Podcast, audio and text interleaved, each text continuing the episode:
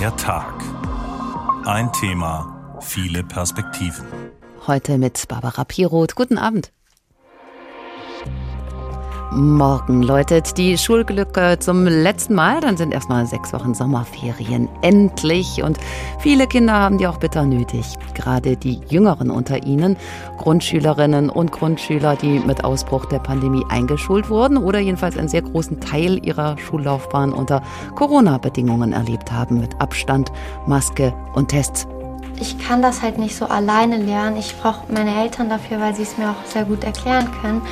Und sie waren ja nicht da, deswegen konnte ich das halt auch nicht so gut. Wir haben auch schon Stunden abhängen müssen, weil nicht genügend Lehrkräfte da waren. Zur Not müssten wir auch äh, durchaus mal eine Klasse für einen Tag zu Hause lassen. Wir haben wirklich viele Schüler in der Schule, bei denen man einfach merkt, dass, ja, dass sie da jetzt wirklich leiden und Probleme haben. Wir haben momentan bereits einen Lehrkräftemangel nur für den Status quo, der sich um die 4000 Lehrkräfte einpendelt. Gerade in Mathe ist es so, wenn da Grundlagen fehlen, dann geht überhaupt nichts mehr. Viele von den Kleinen sind gestresst bis überfordert, denn die Lücken aus dem Homeschooling, die bestehen fort, der Unterricht geht aber weiter. Und daran knabbern vor allen Dingen diejenigen Jungs und Mädchen, die vor der Pandemie schulisch schon Defizite hatten. Kommen sie aus einem sogenannten bildungsfernen Elternhaus, verschärft das die Probleme noch. Probleme wie mangelnde Deutschkenntnisse oder Schwierigkeiten im sozialen Miteinander, sich in Gruppen einzuordnen oder mal für ein paar Minuten aufmerksam zu sein, ohne auf dem Stuhl herumzukippeln.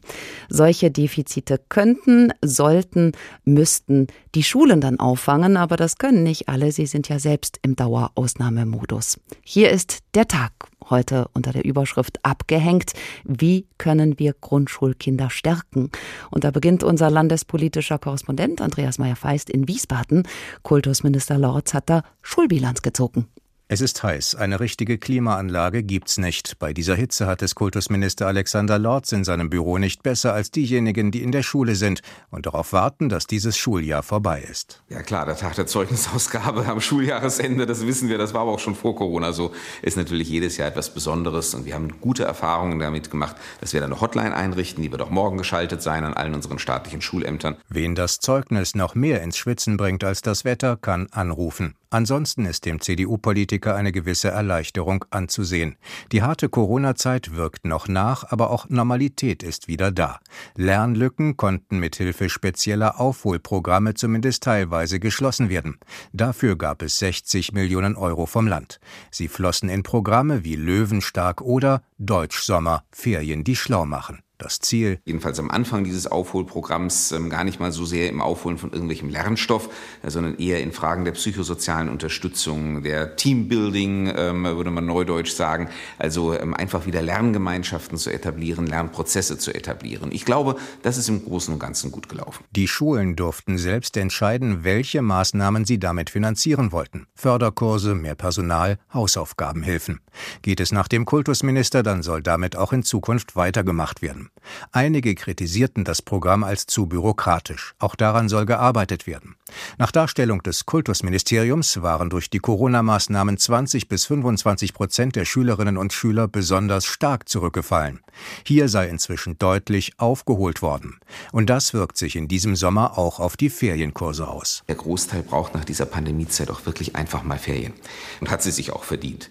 Aber wir wollten halt schon sicherstellen, dass für diejenigen, wo man sagt, da wäre es besser, wenn die nicht jetzt sechs Wochen nur Ferien machen, dass für die eben auch Angebote existieren. Dagegen fordert die Opposition im Landtag mehr zielgerichtete Hilfen. Die SPD kritisiert außerdem, dass nicht klar sei, in welchem Maße Lernrückstände tatsächlich aufgeholt werden konnten. Viele Angebote hätten nur Kinder erreicht, deren Eltern sich auch wirklich darum gekümmert hätten und nicht diejenigen, die Hilfen besonders nötig gehabt hätten, bemängelt die Gewerkschaft Erziehung und Wissenschaft. Trotz vieler guter Projekte. Kultusminister Alexander Lorz will sich jedoch wieder mehr um Zukunftsfragen kümmern. Unsere Aufgabe ist es jetzt, ähm, ohne, hoffentlich ohne Pandemie, ähm, einfach äh, die digitalen Möglichkeiten des Unterrichts weiterzuentwickeln. Der Opposition reicht das jedoch nicht aus. Christoph Degen von der SPD bemängelt Lücken in der digitalen Schulwelt. Ich glaube schon, wir müssten eigentlich dafür sorgen, dass alle Kinder und Jugendliche in der Schule digitale Endgeräte bekommen, möglichst auch die gleiche Art dessen, damit die Einbindung in entsprechende Software leichter ist. Das erinnert viele jedoch wieder an verpatzte Schulstunden am Bildschirm. Könnte es wieder Zeiten geben ohne Präsenzunterricht? Alexander Lorz kann sich das nicht wirklich vorstellen. Also ich rufe zunächst mal alle, übrigens auch die Eltern, einfach ähm, auf, gelassen zu bleiben. Wir wissen, dass zwei oder zweieinhalb Jahre Pandemie, das kann man nicht in zweieinhalb Monaten aufholen, da brauchen wir mehr Zeit. Ansonsten erlebe er an Hessens Schulen vor allem eines. Durchweg gute Stimmung, einfach die Freude darüber, dass Schule wieder stattfindet und die sollten wir auch alles daran setzen, uns die zu erhalten. Nun haben wir gehört, Kultusminister Lorz von der CDU lobt das sogenannte Corona-Aufholjahr nach einem Corona-Ausfalljahr. Aber wie viel wurde da eigentlich aufgeholt und was bräuchten Grundschulen wirklich? Darüber möchten wir sprechen mit einer Frau aus der Praxis, mit Esther Delatry. Sie leitet die Lindbach-Schule in Gießen-Lützel-Linden und dort unterrichtet sie alle Jahrgangsstufen, also die Klassen 1 bis 4. Guten Abend. Guten Abend. Frau Delatré, das Schuljahr ist morgen zu Ende. Sagen auch Sie, juhu, endlich Ferien? Also ganz ehrlich, ja. Wir sind alle richtig gut ferienreif und strubbelig und äh, erschöpft. Das kann man schon sagen, ja. Wenn etwas zu Ende geht, dann ist es Zeit, Bilanz zu ziehen. Der Kultusminister hat es getan. Er spricht vor allen Dingen davon, was das Land unternommen hat, wie viel Geld es in die Hand genommen hat. Aber was davon ist bei Ihnen auch konkret angekommen? Ähm, also zum einen ist äh, schon äh, vor zwei Jahren ungefähr die sechste Deutschstunde in Klasse 4 angekommen. Eine andere Sache, die angekommen ist, das ist das Löwenstark-Kompensationsprogramm, der Bildungskick.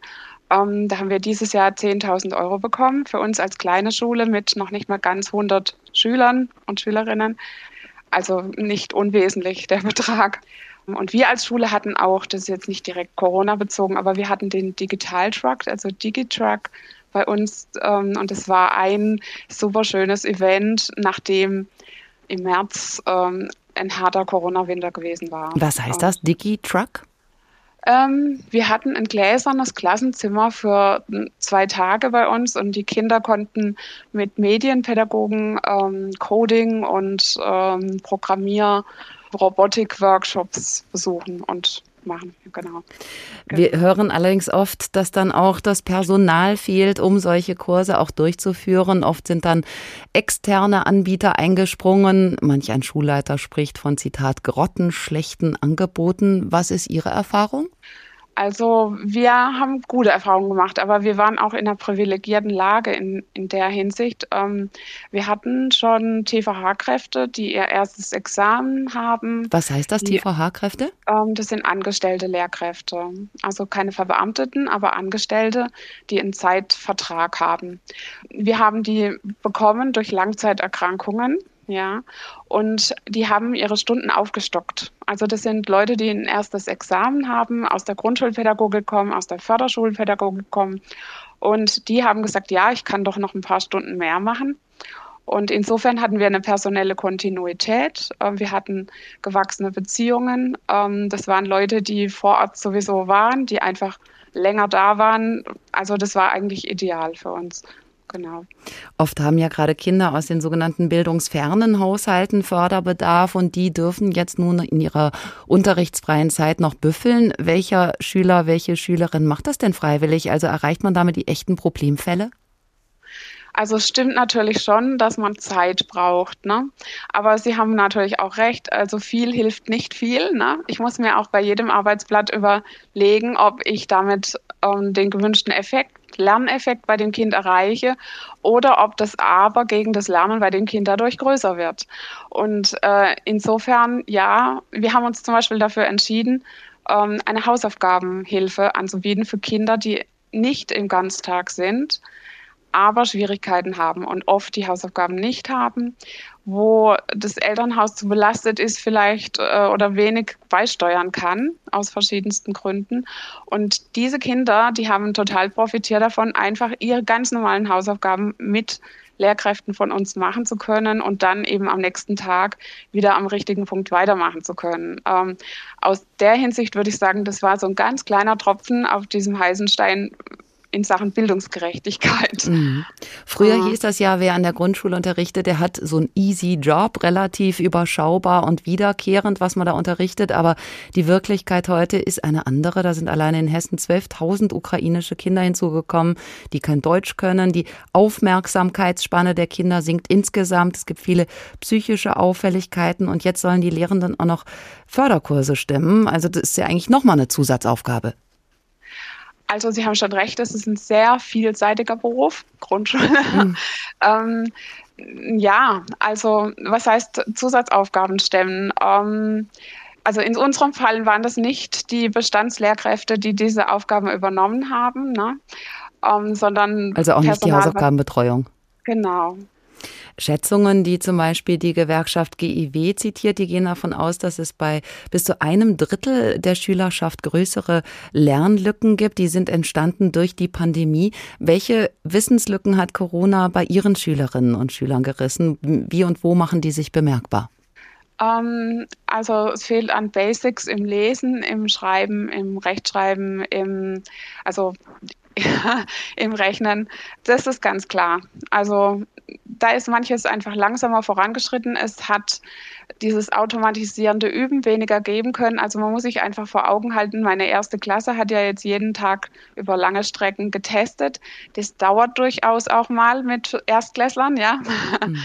Und dann sind schon mal 20 Minuten weg, wo ich auch lesen könnte sonst oder schreiben, zum Beispiel Schreibabläufe üben. Ja, also das, die sind sicher nicht so ähm, geläufig, wie das in meiner Praxis jetzt seit 20 Jahren ich auch schon gesehen habe. Ja.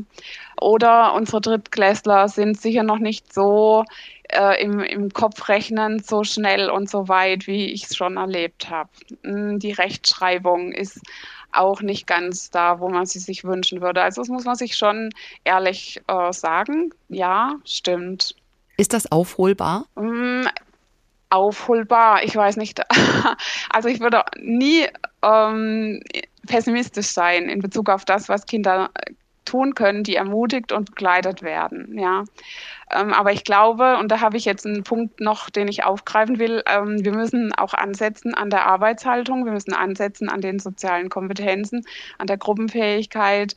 Ähm, das sind alles Dinge, die auch, äh, bei denen auch Corona Lücken gerissen hat. Ja. Und daran wird es auch äh, mithängen, wie viel Erfolg wir mit den Kindern haben, einfach die wieder noch mal stärker zu machen. Die Frage, die uns heute Abend leitet, die lautet, wie können wir Grundschulkinder stärken?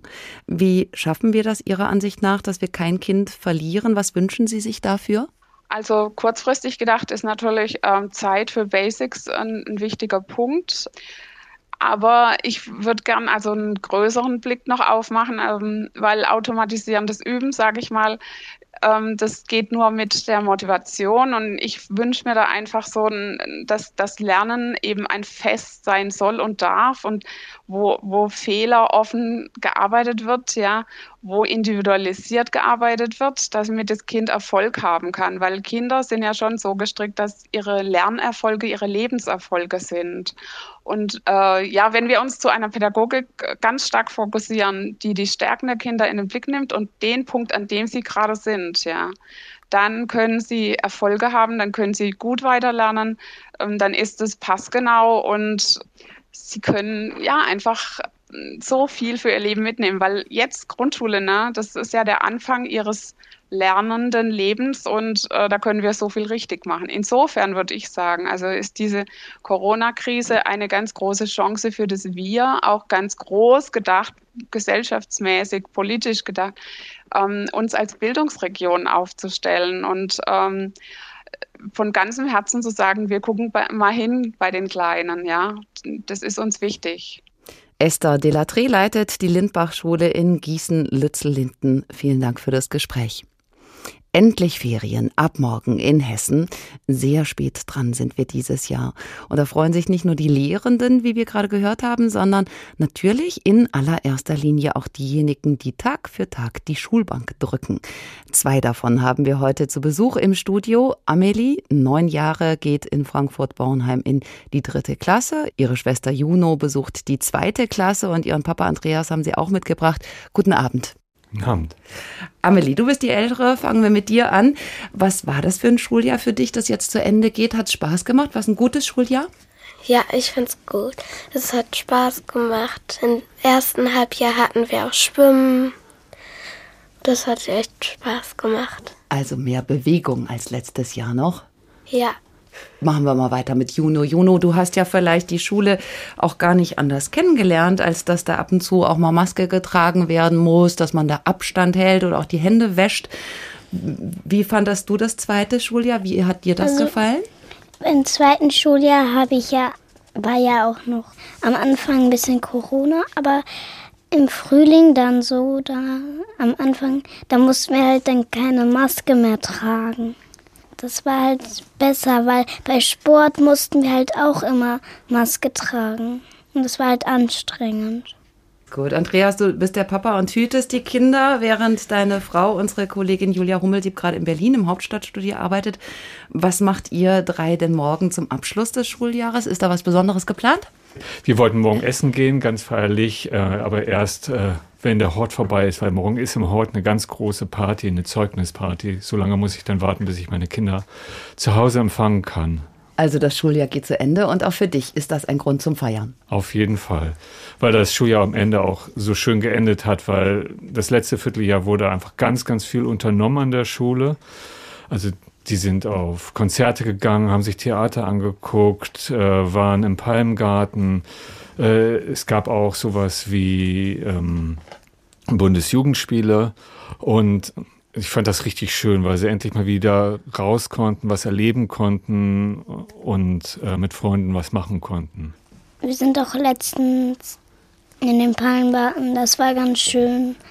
Wir haben da die Moldau gehört also die haben da die Moldau gespielt. Das war sehr, sehr schön. Mit einem Orchester. Habt ihr denn das Gefühl, es gab auch ganz große Lücken bei euch selber oder bei anderen durch diese Zeit von Corona, dass man da ganz viel nacharbeiten musste? Nee. Bei dir auch nicht? Bei mir auch nicht.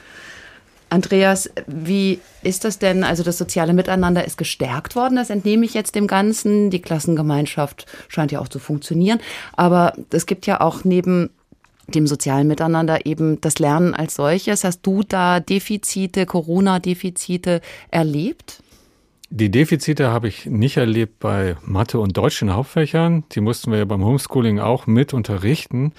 Wo es Defizite gab, das war bei den schönen Fächern. Also Kunst und Sport und all das, was halt eigentlich in der Schule Spaß macht das kam halt viel zu kurz, weil im Homeschooling äh, Kunst beizubringen, das funktionierte bei uns jedenfalls nicht gut und Sport sowieso nicht. Also wir haben da auch sowas gemacht wie vor, vor YouTube irgendwie äh, mit Sport zu machen. Aber das ist natürlich überhaupt nicht so lustig, wie wenn man Völkerball mit der ganzen Klasse spielt. Und da gab es ganz, ganz große Defizite. Das, also nicht vom Inhalt, sondern einfach vom Miteinander und vom Miteinander machen. Was habt ihr da am meisten vermisst in der Zeit? Und was ist schön, dass es jetzt wieder angeboten wird? Also ich habe Sport halt vermisst. Und du, Amelie? Ich fand es nicht so schön, weil ich meine Freunde nicht sehen konnte und in der Schule wird das noch mal besser erklärt und dann ist es auch einfacher und dann macht es auch mehr Spaß.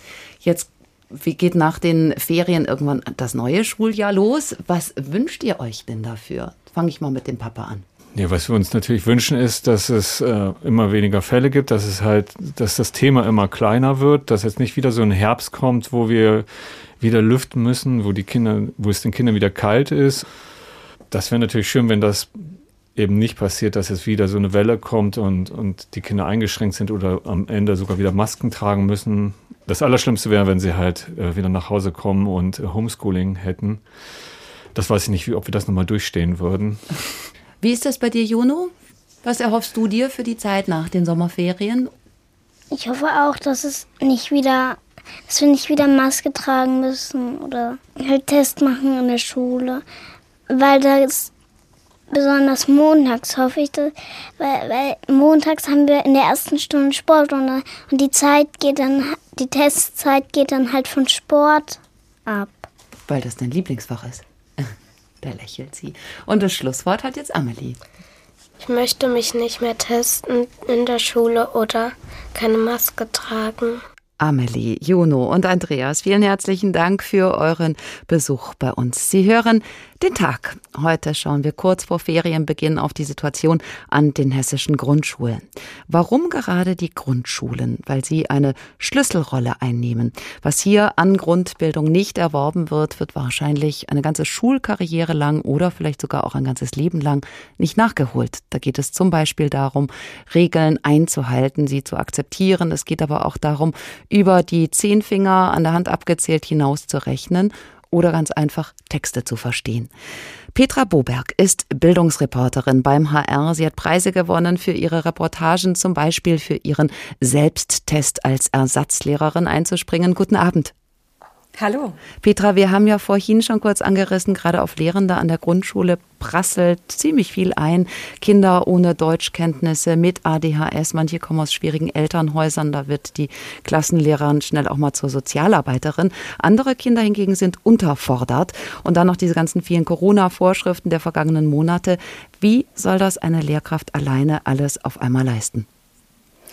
Also das kann ich, glaube ich, ganz kurz und knapp beantworten. Das ist fast unmöglich. Also du hast die Anforderungen angesprochen. Manchmal gibt es ja sogar auch noch Integrationskinder und die Aufgaben sind mittlerweile so vielschichtig. Das ist auch ja eben in dem Gespräch mit der Schulleiterin, äh, mit Frau Delatré schon ähm, angesprochen worden, dass auch viele Lehrende ihre Arbeitszeit reduzieren. Und da sind wir dann auch schon wieder bei einer dieser vielen Ursachen, die seit Jahren zu diesem immer größer werdenden Problem des Lehrermangels führen. Und ich bewundere die Schulleiterin Delatré, dass sie noch so positiv auf die Situation schaut. Aber wenn man sich wirklich intensiv auch mit Lehrenden auseinandersetzt, mit ihnen beschäftigt oder auch durch meine Zeit in der Grundschule in diesen fünf Monaten, was ich selber erlebt habe oder auch in den ganzen Gesprächen, würde ich einfach sagen, das ist nahezu unmöglich, das zu schaffen. Gleichzeitig brauchen immer mehr Kinder individuelle Zuwendung und Förderung. Wie kann das gelingen? Ja, da fragt man sich auch immer, ey, warum fragt ihr eigentlich nicht, also die äh, schulpolitischen Verantwortlichen, warum fragt ihr eigentlich nicht die Lehrenden? Denn die haben gute Ideen, also zum Beispiel kleinere Klassen, so dass sie, also die Lehrenden mehr Zeit für ihre Schülerinnen haben können, damit sie eben sehr individualisiert arbeiten und auch Zeit ähm, für Diagnostik haben. Denn wenn du das machen kannst, dann kennst du auch die Probleme der äh, Schüler und Schülerinnen, also zum Beispiel beim Lesen oder im Zahlenraum bis 100 oder auch bei der Handschrift, dann kannst du sie individuell fördern. Aber dafür ist einfach oft keine Zeit. Und Wichtig finde ich auch, dass Lehrerinnen und Lehrer das machen sollten, was sie am besten können, nämlich unterrichten. Und für die anderen Aufgaben müssen einfach andere gewonnen werden. Also deswegen ist immer wieder auch der Ruf nach diesen multiprofessionellen Teams, also damit Lehrkräfte mit Schulpsychologinnen und Schulpsychologen oder schulsoziale Arbeitenden äh, zusammenarbeiten können. Und was ich auch noch wirklich sehr wichtig finde, ist eine echte Ganztagsbetreuung. Das ist eben auch schon in dem Gespräch mit Frau Delattre angeklungen damit einfach alle Aufgaben der Schule auch in der Schule erledigt werden können. Denn immer mehr Familien können ihre Kinder nicht ausreichend unterstützen und das führt dann eben dazu, dass wir in diese Bildungsungerechtigkeit reinrutschen. Und auch dazu, dass dann die Leistungen abrutschen an den Grundschulen. Da gibt es einen regelrechten Absturz in den sogenannten Kernkompetenzen, Lesen, Rechtschreiben, Zuhörung, Mathe. Die Zahl der Grundschüler, die dann nicht mal die Mindeststandards schafft, hat sich in den letzten elf Jahren fast verdoppelt. Woran liegt mhm. das? Also die Gründe sind auch hier ähm, ziemlich vielfältig. Also es hat natürlich mit der Pandemie zu tun, also geschlossene Schulen, weniger Unterricht. Ähm, das hat dazu geführt, dass die Schülerinnen nicht nur beim Lernen, sondern eben insgesamt in ihrer sozialen Entwicklung zurückgeworfen worden sind. Das äh, Stichwort Arbeitshaltung und Gruppenfähigkeit. Und das zeigt im Übrigen auch eine ganz aktuelle Studie. Du hast schon Zahlen genannt, aber ich möchte es nochmal sagen, weil es einfach wirklich so dramatisch ist. Also es gab im April 2021 eine Studie in ganz Deutschland an 27.000 Viertklässlerinnen und Viertklässlern. Und die hat ergeben, dass weniger als die Hälfte der Viertklässler den Regelstandard erreicht haben, also das, was im Schnitt von Schülerinnen und Schülern in diesem Alter erwartet wird. Und fast jeder dritte Grundschüler in der vierten Klasse so viele Rechtschreibfehler macht, dass er eben nicht mal mehr diese Mindestanforderungen erfüllt. Und wenn wir auf die Gründe schauen, diese Probleme beim Lesen, Schreiben oder Rechnen, die zeigen sich ja nicht erst seit Corona. Also da müssen wir auch ehrlich sein, sondern das ist eine Entwicklung, die wir schon länger sehen, schon viel länger. Und ich würde neben der Pandemie drei weitere Gründe nennen. Einmal, dass die Schülerschaft immer heterogener wird, also durch Zuwanderungen. Dadurch werden die Anforderungen an die Lehrenden ich will mal sagen, diverser, auch zum Teil durch Inklusion oder Digitalisierung. Und drittens haben wir natürlich diesen extremen Lehrermangel, vor allem in der Grundschule. Und das heißt, das war ja in meinem Fall auch so, als ich in der Schule unterrichtet habe, es ist nicht immer qualifiziertes Fachpersonal, das dort eingesetzt wird. Auf die Gründe des Lehrermangels, wie man das beheben kann, schauen wir dann an späterer Stelle in der Sendung nochmal, wir beide zusammen. Hm, genau. Jetzt sagen ja manche Kritiker tatsächlich auch, das jetzt alles auf Corona zu schieben, das sei zu einfach. Also nicht nur die Schulschließungen seien schuld, sondern manchmal eben auch die Art, wie unterrichtet wird, die Didaktik. Schauen wir uns das mal am Beispiel Lesen an. Fast jeder fünfte Grundschüler kann nicht richtig lesen. Welche mhm. Ansätze kennst du, die da wirklich helfen, also auch helfen, gegenzusteuern? Also da gibt es, äh, Hamburg ist immer so ein, ich sag mal, ein bisschen Vorzeigebundesland, wenn wir auf die Schulpolitik schauen. Und die haben zum Beispiel ein tolles Projekt, das nennt sich Initiative 23 plus starke Schulen. Und das ist ein Programm, das vor allen Dingen Schulen in diesen sogenannten schwierigen sozialen Lagen unterstützt. Das sind also Brennpunktgrundschulen mit einem hohen Anteil von Kindern mit Migrationshintergrund. Und die haben wirklich eine systematische Leseförderung in der Grundschule implementiert. Also es gibt wöchentlich feste Lesezeiten integriert in den Unterricht ab der zweiten Klasse, in denen die Schülerinnen und Schüler einfach wirklich trainieren, regelmäßig flüssig zu lesen und auch ihren Wortschatz, äh, Wortschatz auszubauen. Und dafür setzen die Lehrkräfte auch sogenannte Lautleseverfahren ein. Also sie sind da auch qualifiziert worden. Da gibt es zum Beispiel Tandemlesen oder Lesen durch Hören.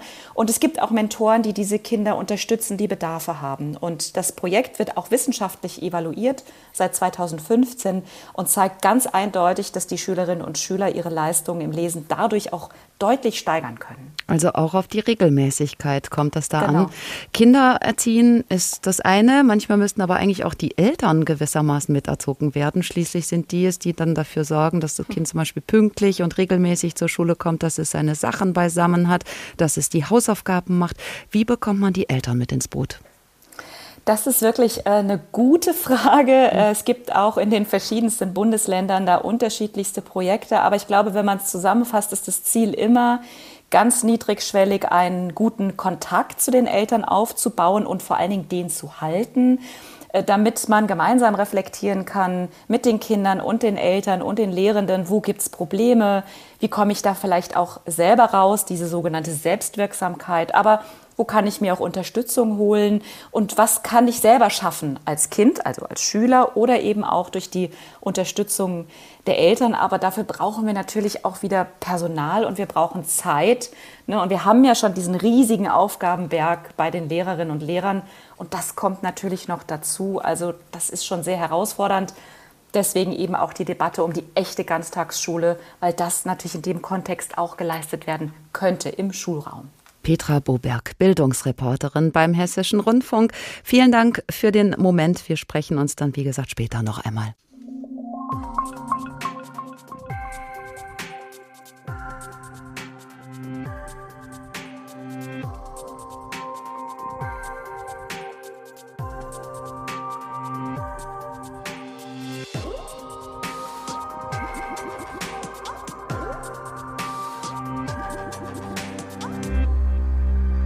Hier ist der Tag heute unter der Überschrift Abgehängt. Wie können wir Grundschulkinder stärken?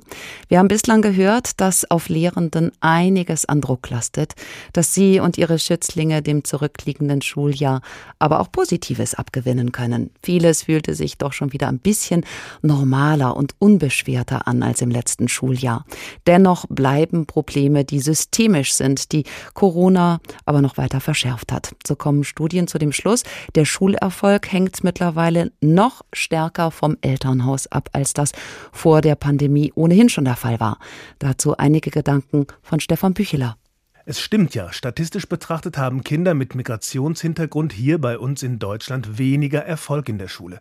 Aber allein die Tatsache, dass die Eltern ohne deutsche Staatsangehörigkeit geboren sind, kann den Unterschied nicht ausmachen. Natürlich nicht, sagt Bildungsforscher Karim Ferraidoni von der Ruhr-Uni in Bochum. Mit nur einem Parameter, den sogenannten Migrationshintergrund, kann noch nicht darauf äh, geschlussfolgert werden, ob jemand bildungserfolgreich oder bildungs, äh, ja nicht bildungserfolgreich wird in der deutschen Schule. Ferraidoni hat nicht weniger als acht Aspekte herausgearbeitet, die entscheidend sind für den Erfolg oder Misserfolg im deutschen Schulsystem. Da ist der soziale Status der Kinder, da ist zum Beispiel die Frage, welchen Aufenthaltsstatus sie haben. Eine Studie aus dem vergangenen Jahr zeigt, dass ein deutscher Pass dazu führt, dass Kinder mit Migrationshintergrund häufiger ins Gymnasium kommen und weniger häufig sitzen bleiben. Aber warum? Das hat sicher was mit der Motivation der Schülerinnen zu tun, aber auch mit der Haltung der Lehrerinnen. Und die kann ganz entscheidend sein und sehr früh Weichen stellen in Sachen Bildungserfolg. Professor Ferraidoni nennt das Selektion und sein Beispiel ist die Hauptschulempfehlung einer Grundschullehrerin. Also in meinen Vorträgen mache ich das häufig so, dass ich ein Zeugnis mitnehme. Da gibt es äh, auf dem Zeugnis äh, sind eigentlich nur Eins und Zweien zu sehen. Und trotzdem hat die äh, Grundschullehrerin dieses Zeugnis zum Anlass genommen, Ali, der Schüler heißt Ali, ihm dann eine Hauptschulempfehlung zu geben. Das Problematische daran ist, dass die Ziffernnoten sehr, sehr gut sind. Eigentlich müsste Ali auf das Gymnasium kommen, aber er kriegt trotzdem eine Hauptschulempfehlung, weil die äh, Lehrerin natürlich nichts Böses will. Ja, es geht nicht um die Intention, sondern es geht um die Wirkung. Die Grundschullehrerin schaut sich an, wie sind sozusagen Alis Eltern aufgestellt und Alis äh, Vater ist ungelernter Arbeiter gewesen, seine Mutter war Hausfrau. Und äh, sie äh, hat sozusagen, die Grundschullehrerin hat gedacht, ich möchte das Kind nicht irgendwie ähm, überfordern und deswegen lieber Hauptschule. Kein böser Wille, aber die Lehrerin traut Ali und seiner Familie einfach nicht zu, dass sie das hinkriegen. Viele SchülerInnen mit Migrationshintergrund sind von solchen Entscheidungen betroffen, sagt Feraidoni. Ali und Diljem von der Fachoberschule Friedberg kennen das. Unterschätzt werden. Von Lehrern wurde ich teilweise unterschätzt. Es kamen auch sehr viele Vorteile von Seiten der Lehrer, aber auch teilweise von Seiten der Schüler. Allgemein, man unterschätzt mich sehr. Ich habe auch mehrmals schon gehört, du wirst die Prüfung nicht schaffen und hatte dann einen Zweierschnitt. Auch bei den Übungen und so wurde ich meiner Meinung nach schon öfters schlechter bewertet. Ob das jetzt wegen der Herkunft ist oder allgemein wegen der Einstellung, das kann ich jetzt nicht beurteilen. Aber meiner Meinung nach auf jeden Fall wurde ich schlechter eingeschätzt oder schlechter behandelt als die anderen. Die Frage, was die LehrerInnen den Kindern zutrauen, ist auch verknüpft mit Rassismus. Rassismus im deutschen Schulsystem ist einer der Aspekte, die den Bildungserfolg von Kindern mit Migrationshintergrund beeinträchtigen, sagt Professor Ferraidoni. Rassismus spielt auch bei der Notengebung eine maßgebliche Rolle. Beispielsweise haben die Kollegen aus Mannheim, Bonefeld und Dickhäuser belegt, dass trotz derselben Fehlerhäufigkeit in dem entsprechenden Diktat Schüler mit Migrationshintergrund schlechtere Noten bekommen haben von äh, angehenden Lehrkräften als Schülerinnen ohne Migrationshintergrund. Und nun? Was tun? Für den Bildungsforscher Karim Ferraidoni wäre wichtig, die frühzeitige Selektion schon nach der vierten oder sechsten Klasse abzuschaffen. Dazu braucht es unbedingt Ganztagsunterricht und Zeit und Personal für eine individuelle Förderung der Kinder. Ferraidoni wünscht sich eine Schule für alle. Eine Schule mit vielen Chancen für alle Kinder vertiefen wir das, was Stefan Bücheler da gerade angerissen hat, zusammen mit Stefan Kühne vom Leibniz-Institut für Bildungsforschung und Bildungsinformation. Guten Abend. Schönen guten Abend, ich grüße Sie. Herr Kühne, Unterrichtsausfall, Inklusion, Corona, Leistungsabsturz bei Grundschülern und dann noch Integration, da kommt einiges zusammen. Experten sprechen von einer Kumulation von Herausforderungen. Wie viele Grundschülerinnen und Grundschüler haben wir dadurch schon verloren? Kann man das sagen? Also verloren klingt ja auch ein bisschen so, als würde man die Kinder schon aufgeben, sondern die Frage ist ja eher, wie man den Kindern oder Jugendlichen dann mit Lernrückständen oder Entwicklungsverzögerungen wieder den Anschluss ermöglicht. Aber klar ist auch, dass zweifelsohne die Gruppe von solchen Schülerinnen gewachsen ist. Man kann sagen, dass jedes fünfte Grundschulkind allenfalls basale Kompetenzen hat und da hat Corona nachweislich auch einen Beitrag zu geleistet. Der Leistungsvorsprung von Viertklässlern aus bildungsnäheren Elternhäusern liegt in Deutsch und Mathe bei ungefähr einem Lernjahr. In manchen Kompetenzbereichen hinken Grundschüler aus sogenannten Brennpunktschulen sogar ganze zwei Jahre hinterher. Wie sollen die diesen Rückstand jemals wieder aufholen? In der akuten Situation sind natürlich erstmal nur gezielte Förderangebote sinnvoll. Das heißt, flankierende Unterstützungsmaßnahmen, Förderunterricht, Nachhilfestunden. Ich glaube auch äh, Summercamps gibt es dieses Jahr. Hm. Grundsätzlich langfristig ist, glaube ich, die Digitalisierung auch ein Weg, wie man sozusagen ähm, aufholen kann. Das hat ja schon spürbar Fahrt aufgenommen, aber hier muss noch weiter gearbeitet werden, um das Lernen auch gerade in sozial schwachen Familien zu Hause besser zu ermöglichen, durch unterstützende Hardware im Zweifel auch. Und ich denke auch, dass perspektivisch sowas wie Elternarbeit enorm an Bedeutung gewinnen muss. Die Schulleitung und die Lehrkräfte beklagen ja häufig, dass manche Eltern gar kein Verständnis oder auch gar kein Interesse an der Schulbildung ihrer Kinder haben. Und da ist es sehr wahrscheinlich, dass diese geringe Bedeutungszuschreibung von Bildung von den Eltern dann sich auch auf die Einstellung und Motivation der Kinder überträgt. Und da muss man wahrscheinlich gezielte Elternarbeit oder Familienarbeit auch leisten. Jetzt müssen wir mal schauen, was wir damit machen. Einige Vorschläge haben wir schon gehört. Greifen wir einen heraus, eine Schule für alle Schülerinnen und Schüler. Da sagen aber viele Eltern mit Kindern, die gut in der Schule sind, warum müssen unsere Kinder dafür herhalten? Die müssen selbst gestärkt und gefördert werden und sollen nicht runtergezogen werden. Ist das berechtigt nach allem, was man aus der Bildungsforschung weiß? Also ich kann den Vorschlag in der jetzigen Situation, in der akuten Situation ehrlich gesagt nicht nachvollziehen. Es gibt aus meiner Sicht keine Studie, die da klare Hinweise darauf gibt, dass das einen Vorteil hätte. Und in der Tat ist es in der Politik, aber auch in der Wissenschaft inzwischen so, dass der ideologische Kampf um das mehrgliedrige Schulwesen in den letzten 10 bis 20 Jahren gut wie keine Rolle mehr gespielt hat. Auch deswegen, weil eben ein Gymnasium nicht gleich ein Gymnasium ist, genauso wenig wie eine Gemeinschaftsschule von nebenan sozusagen identisch ist. Stattdessen wird in den letzten Jahren eher immer darauf geschaut, was in den einzelnen Schulen passiert. Also die Einzelschulebene, die Unterrichtsentwicklung vor Ort, die steht inzwischen im Fokus der Bemühungen und zu, aus meiner Sicht auch zu Recht. Denn auch in der Schule für alle muss man, muss man sagen, es gibt ja einige solche Schulformen auch in den Bundesländern. Da findet zwar keine äußere Differenzierung statt, aber die Aufteilung in Kurse oder Neigungsprofile, Bildungsgänge, die ist ja trotzdem da und da ist sozusagen trotzdem eine, eine Selektion vorhanden, auch wenn das sozusagen nicht von außen sichtbar ist. Und ich glaube persönlich auch, dass in einer solidarischen Gesellschaft sozusagen aus sozialen und emotionalen Entwicklungsperspektiven heraus ein gegliedertes Schulwesen letztlich wahrscheinlich zukunftsfähiger ist, aber eben was die kognitiven Aspekte anbelangt, nicht nachweislich besser. Die Schulleistungen der Viertklässler sind schon vor Corona abgesackt. Das haben Sie ja eben auch erwähnt. Das war schon so in den Jahren 2011 und 2016. Jetzt haben aber die Corona-bedingten Lockdowns diese Tendenz eben zu schwächeren Leistungen bei vielen Schülerinnen und Schülern noch verstärkt. Aber es muss ja in unser aller Interesse sein, dass alle Schülerinnen und Schüler mitgenommen werden, dass keiner verloren geht. Wie kann da Schule schlechtere Startchancen im Leben ausgleichen?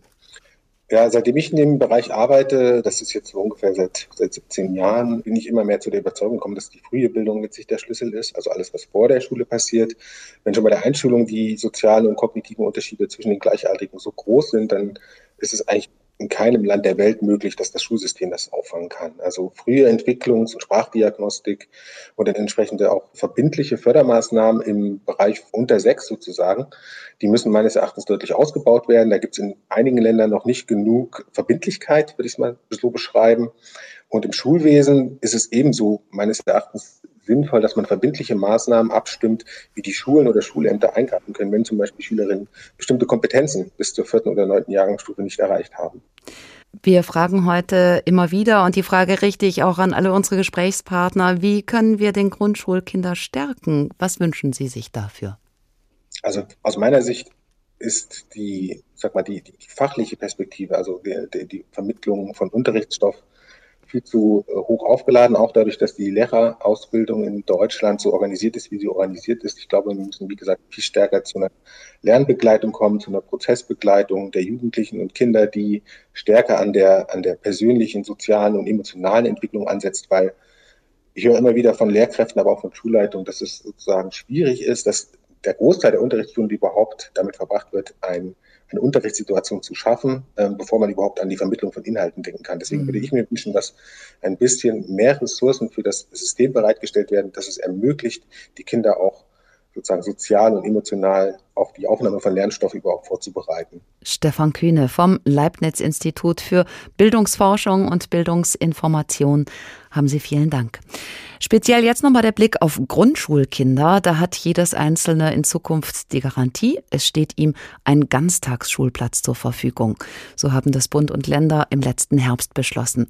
Dieser Anspruch soll bis Ende des Jahrzehnts schrittweise umgesetzt werden.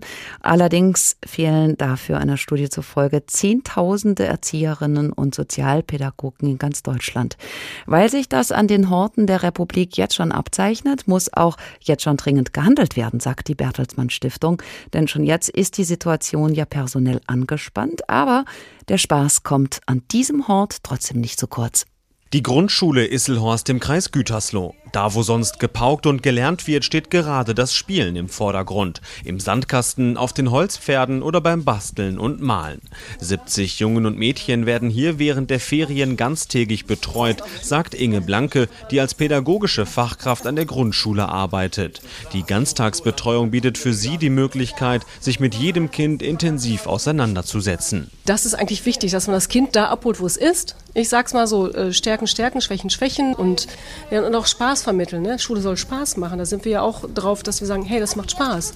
Was man sich nicht traut, kann man erlernen. Doch die Herausforderungen werden auch an der Grundschule Iselhorst immer größer, weil kaum Fachkräfte nachkommen und pandemiebedingt zuletzt immer wieder Personal krankheitsbedingt ausgefallen ist, erklärt Kollegin Ulrike Beißner. Wir könnten noch die eine oder andere Fachkraft sicherlich gebrauchen. Wir kriegen gerade so das gedeckt, was wir leisten möchten. Aber wenn jemand krank wird oder ausfällt, ist es auch bei uns echt knapp. In den nächsten Jahren könnte sich die Situation um die Ganztagsbetreuung in Grundschulen zuspitzen.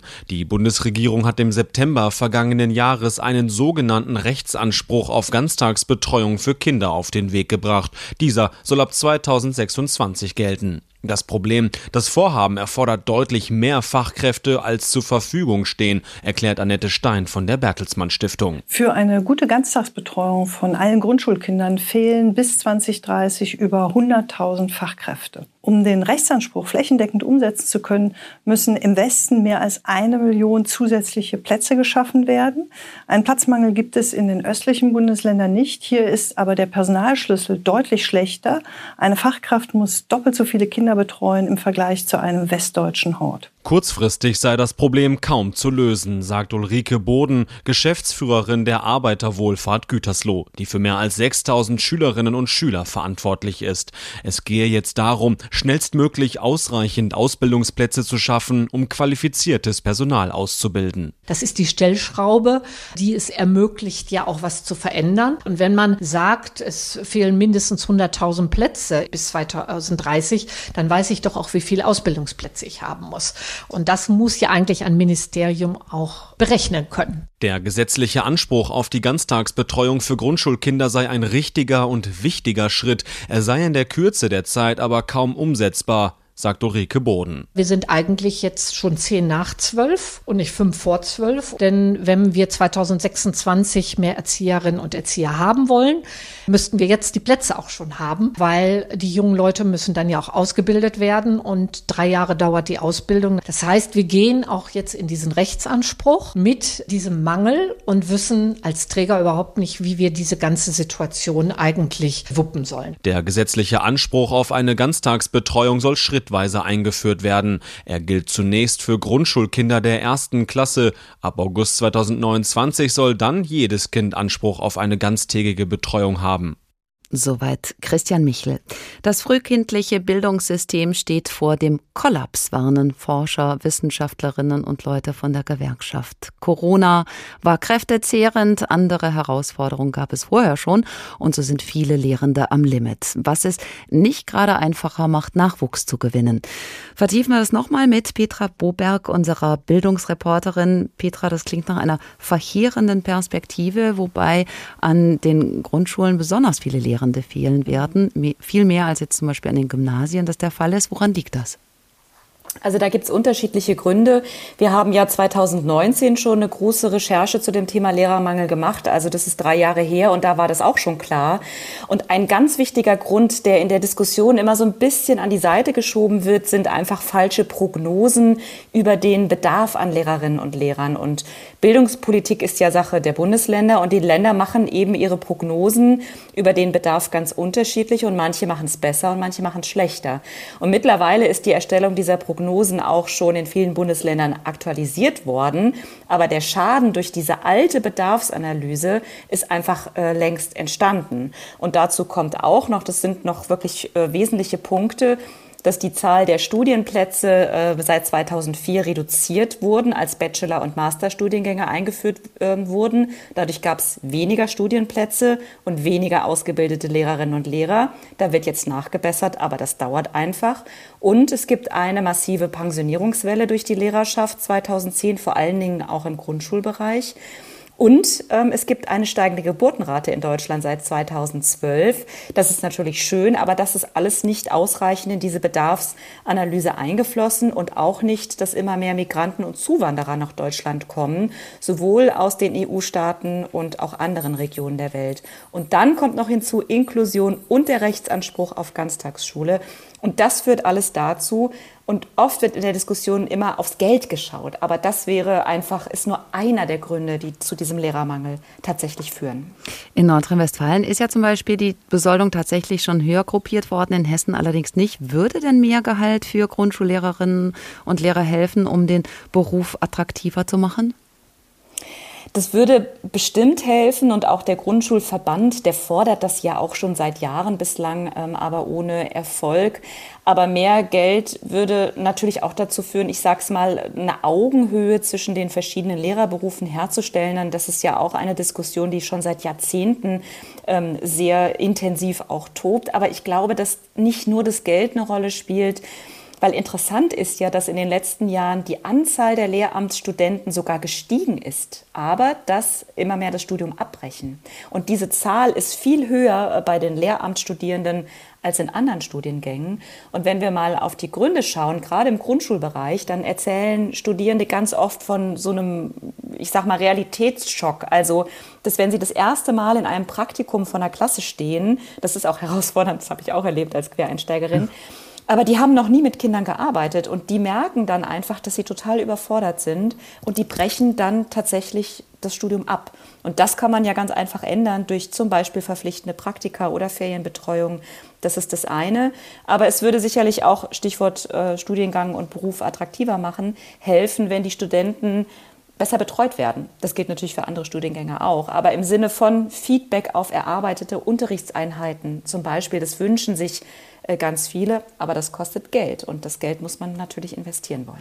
Es gibt offizielle Schätzungen, demnach bis 2030, also nur in acht Jahren, mehr als 80.000 Lehrer fehlen insgesamt für alle Schulformen. Nun werden Quereinsteiger eingestellt, Pensionäre zurückgeholt oder Studenten ins Klassenzimmer gelockt. Wie gut kann das die Lücken füllen?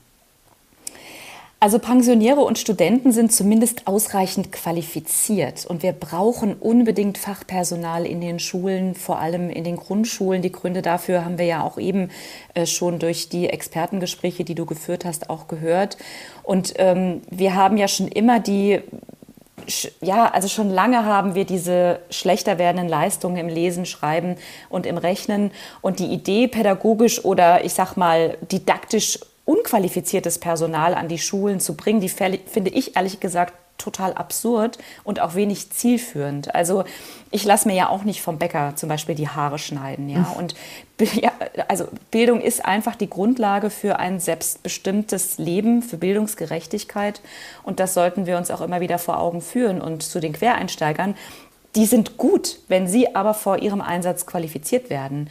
Ähm, und dann ist das auch eine gute Idee, weil viele von ihnen sind intrinsisch und bringen natürlich ganz viel Erfahrung aus anderen Berufskontexten mit. Und das ist nicht nur für Schülerinnen und Schüler bereichernd, sondern ich finde auch für das Kollegium, weil da ist es ja auch immer gut, die eigene Blase, also da rauszukommen. Aber eben, sie müssen unbedingt qualifiziert werden. Schauen wir auf andere Konzepte, mit dem Lehrermangel umzugehen. Eine Idee ist, die Unterrichtszeit zu verlängern an einer Grundschule am Kollwitzplatz in Berlin. Da ist jetzt wiederum jede Schulstunde fünf Minuten kürzer geworden. Das klingt ja völlig merkwürdig. Ja, das stimmt. Äh, und ich sage da nur ganz knapp, das zeigt aber tatsächlich, wie groß die Not ist. Aber die Idee ist natürlich völlig absurd und führt ja auch nicht zu Lösungsansätzen. Also das sollten wir ja tatsächlich diskutieren. Wie kommen wir tatsächlich dazu, mehr Menschen, ja, ihnen nahezubringen, dass äh, Lehrer sein auch ein sehr beglückender und bereichernder Beruf ist. Und das klappt ganz sicherlich nicht mit einer äh, Schulstunde, die zu verkürzen ist. Oder eben auch, das ist ja auch eine Idee, dass zum Beispiel Mathe- und Sportlehrer dann nur noch Mathe unterrichten und der Sport wegfällt. Aber auch das haben wir gelernt. Das ist natürlich auch enorm wichtig für eine, ja, ich sag mal, kognitive Entwicklung von Kindern. Und das ist ja eigentlich total absurd, dass man überhaupt über sowas reden muss. Da gibt es aber ich. jede Menge davon, von solchen Ja, Ideen. Also man könnte Ja. auch die Klassen größer machen, man könnte mehr Schüler reinpressen, man könnte auch Ja. die Teilzeitquote von Lehrern beschränken. Aber da kommen wir wieder an den Punkt, den du eben erwähntest, das alles setzt ja nicht an der Wurzel des Problems an. Gibt es da Ansätze, die wirklich substanziell etwas ändern könnten? Das, ja, also es ist eine, eine schwierige Herausforderung, weil tatsächlich ja die Gründe für den Lehrermangel auch ähm, sehr vielschichtig sind. Wir haben ja eben auch darüber äh, gesprochen. Ich denke, ganz wichtig ist einfach, dass ähm, tatsächlich Lehrende sich darauf fokussieren können, was sie tatsächlich auch gelernt haben. Also sie sind sehr stark in Pädagogik und Didaktik und wir haben das ja auch eben schon gehört, dass wir eben mehr Lernbegleitung tatsächlich auch in die Schulen bringen, dass die Kinder emotional und sozial abgeholt werden und dass letztlich auch Lernen am Ende wieder mehr Spaß macht, ähm, weil Lernerfolg, das hat die Schulleiterin eingangs gesagt, Mhm. ist ähm, Lebenserfolg und das, denke ich, sollten wir auf keinen Fall vergessen in der ganzen Debatte. Und was auch, finde ich, noch ein, eine, eine Rolle spielt, ist, Lehrerinnen sein oder Lehrer sein, das ist, die haben einfach einen wahnsinnig schlechten Ruf. Und das sehe ich auch als gesamtgesellschaftliche Aufgabe, dass sich das ändert. Denn also ich persönlich habe meine Zeit als Aushilfslehrerin, es war natürlich sehr anstrengend, weil ich gar nicht qualifiziert war, aber es war doch sehr, sehr bereichernd, mit den Kindern zu arbeiten, vorausgesetzt natürlich, man mag Kinder, aber das so unmittelbar und ehrlich. Und ich bin sehr dankbar, dass ich diese Erfahrung machen durfte. Und deswegen finde ich es auch sehr schade, dass es gesamtgesellschaftlich dass Lehrende einfach auch so, so, eine, so, eine, ja, so ein schlechtes Image haben. Und da sind wir, finde ich, alle gefordert, äh, dass sich das ändert, weil da liegt wirklich der Schlüssel zum Lernerfolg und für eine gute Zukunft für alle Kinder in Deutschland und eben auch in anderen Ländern natürlich. Petra Boberg, Bildungsreporterin im Hessischen Rundfunk. Dankeschön. Das war die Sendung Der Tag, ein Thema, viele Perspektiven. Wir sind der Frage nachgegangen, wie wir Grundschulkinder stärken können. Immer mehr Geld und Stellen werden in die Schulen gepumpt. Den riesigen Nachholbedarf kann das aber noch lange nicht decken. Über Lösungswege, über Ansätze für mehr Personal und eine andere Didaktik haben wir heute Abend gesprochen. Und noch dieser Hinweis in eigener Sache. Wir freuen uns über Zuschriften von Ihnen, über Ihre Meinungen und Rückmeldungen. Ein Kontaktformular finden Sie auf h2.de und auf hrinforadio.de. Dort können Sie dann auch unseren Newsletter abonnieren. Dann erfahren Sie heute schon unser Thema für morgen. Und schließlich können Sie unsere Sendung auch nachhören als Podcast, zum Beispiel in der ARD Audiothek. Mein Name ist Barbara Piroth.